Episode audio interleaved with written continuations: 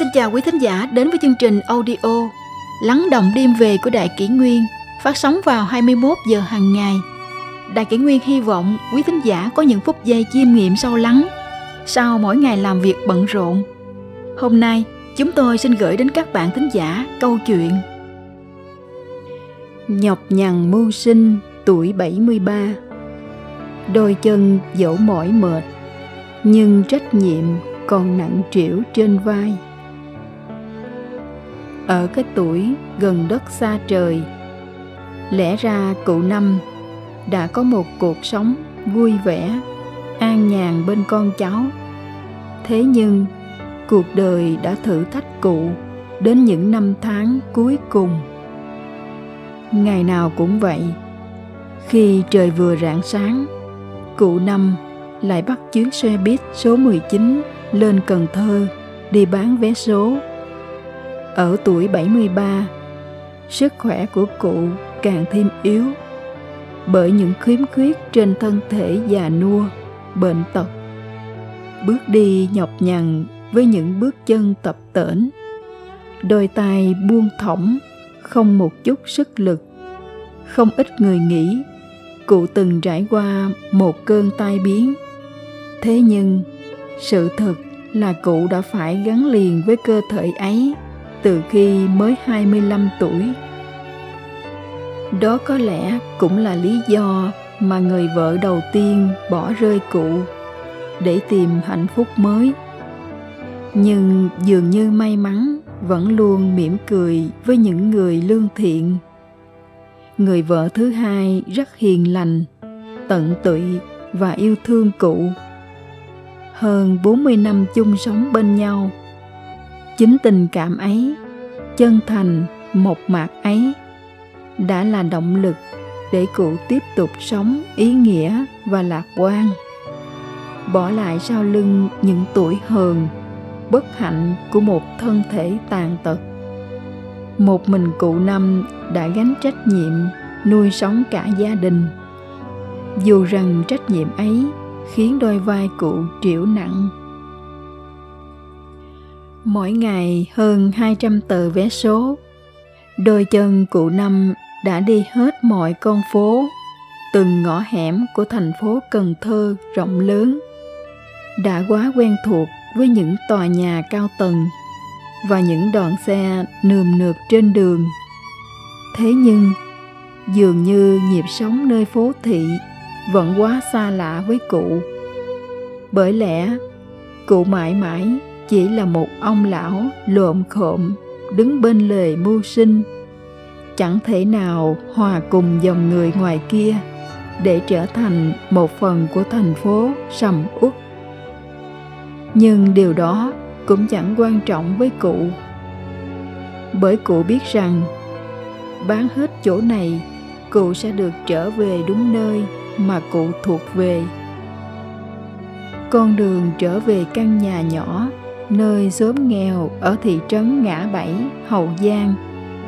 Dù chẳng mấy bằng phẳng, nhưng với cụ Năm, đó lại là con đường đặc biệt và yên bình nhất. Chỉ cần băng qua lối nhỏ này, cụ sẽ được gặp người vợ tận tụy và những đứa cháu đáng yêu đang tựa cửa ngóng mình về. Với cụ Năm, họ không chỉ là gia đình người thân, mà còn là lẽ sống để cụ gắng mưu sinh nơi thành phố xô bồ. Có thể ở ngoài kia, cụ chỉ là một ông lão tàn tật, chẳng có chút bản lĩnh nào. Nhưng trong mái nhà nhỏ này, cụ là nguồn sống, là chỗ dựa cho bốn con người yếu đuối đó. Có lẽ sẽ chẳng có gì đáng nói. Nếu ba đứa trẻ được nuôi đều là cháu ruột của cụ năm. Nhưng không, những đứa trẻ ấy chẳng có chút quan hệ huyết thống nào với cụ. Cụ năm chấp nói với cụ bà nguyễn hồng hoa, khi cơ thể đã thương tật, hai cụ không có con với nhau, nên đã nhận nuôi một đứa trẻ bị bỏ rơi.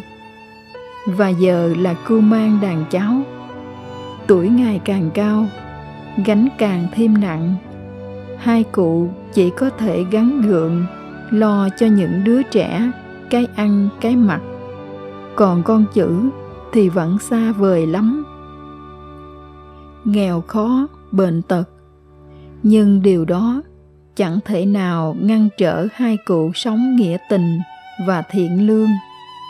Bởi lẽ, đó là những phẩm chất đã ngấm vào trong tận sinh mệnh của hai cụ. Dẫu cuộc đời có khúc khuỷu gập ghềnh chăng nữa.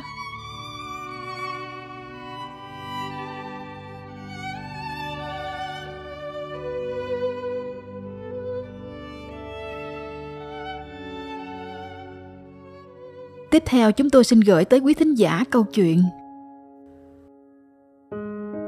Năm tháng đã cho ta được những gì? Khi cái tuổi cứ đuổi xuân đi. Năm dài tháng ngắn, Mỗi tuổi, mỗi đuổi xuân đi.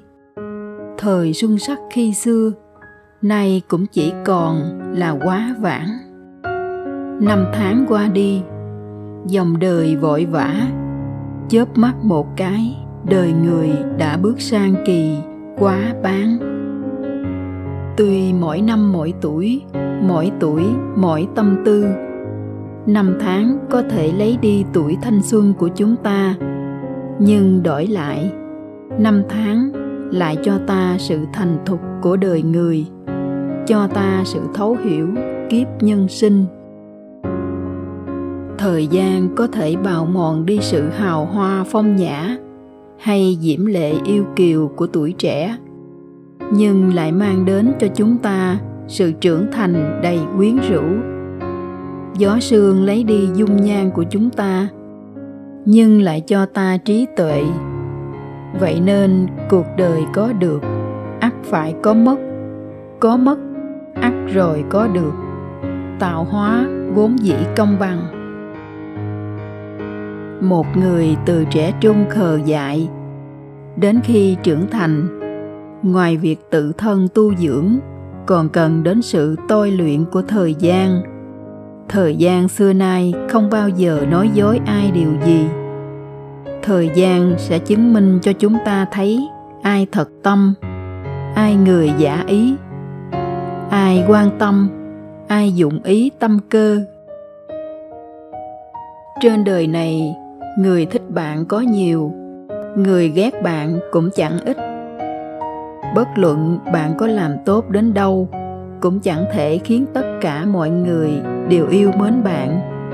Bạn chân thành vẫn có người cho là giả dối. Bạn thiện lương vẫn có kẻ nói bạn dụng tâm. Có người hỏi rằng lòng người rốt cuộc phức tạp tới cỡ nào? Kỳ thực, nhiều hay ít, nó hoàn toàn phụ thuộc vào chính chúng ta, vào chính bạn điều quan trọng là bạn dùng con mắt phức tạp hay giản đơn để nhìn đời mà thôi. Nếu như bạn là người tay trắng, vậy thì quên đi tất cả. Chỉ cần một trái tim thanh bạch, nhẹ bước thênh thênh trên con đường gió mưa là đủ. Còn nếu như bạn có gia đình, có người thân, vậy thì hãy trân quý tất cả khi còn có thể bận rộn tứ bề, gánh vác trách nhiệm, đôi khi cũng là một loại hạnh phúc. Mệt thì ngủ, buồn thì khóc, không gì phải ngại. Sau giấc ngủ nồng, ta lại là chính ta. Ngày mới bắt đầu, niềm vui lại tới. Trái đất vẫn không ngừng quay và cuộc đời vẫn không ngừng chảy. Vạn vật trên thế gian này cũng chẳng có lý do gì mà phải dừng lại. Vậy thì cớ chi ta phải buồn vì những chuyện đã qua? Năm tháng qua đi, chúng ta trưởng thành. Cũng vì thế mà thấu hiểu nguồn cơn. Thấu hiểu nhân gian thế sự. Có những chuyện chúng ta dần phát hiện ra rằng mọi thứ đều là sự an bài tốt nhất ta cũng dần hiểu ra có những chuyện ta không cách nào thay đổi. Chỉ học cách chấp nhận mới là điều tốt nhất. Năm tháng qua đi cũng giúp ta hiểu sinh mệnh là gì, duyên phận là gì. Năm tháng qua đi cũng dần khiến cho chúng ta bớt đi phần nào cảm xúc và sự mạnh mẽ của tuổi trẻ. Nhưng bù lại, ta có sự ổn định và hòa ái của người trưởng thành.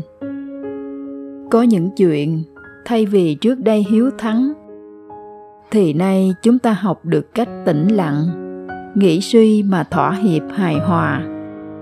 Viên dung tất cả, lấy vui vẻ làm trọng, lấy an lạc làm đầu, chịu theo chữ nhẫn mà đối đãi hành xử. Chúng ta cũng không còn sốc nổi, bất an chúng ta cũng đã học được cách bao dung, học được cách chấp nhận với sự an bài của định mệnh. Bởi ta đã hiểu rằng, vạn sự trên đời tốt xấu đều do nhân quả. Nhân nào quả ấy, xưa nay không hề sai lệch. Năm tháng cũng dạy ta học được cách đảm đương, học được cách tự chữa lành vết thương của chính mình giờ đây chúng ta đã không còn dựa dẫm vào ai đó.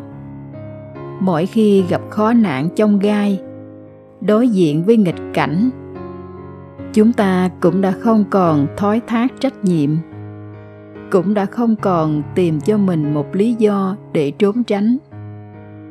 Và chúng ta cũng đã không còn trông ngóng vào sự chở che của người khác trên con đường gió mưa của mình năm tháng đã giúp chúng ta tự gây dựng cho mình một khoảng trời riêng. Chúng ta đã thực sự trưởng thành, thực sự tự lập và kiên cường bước trên nẻo đường mà mình đã chọn.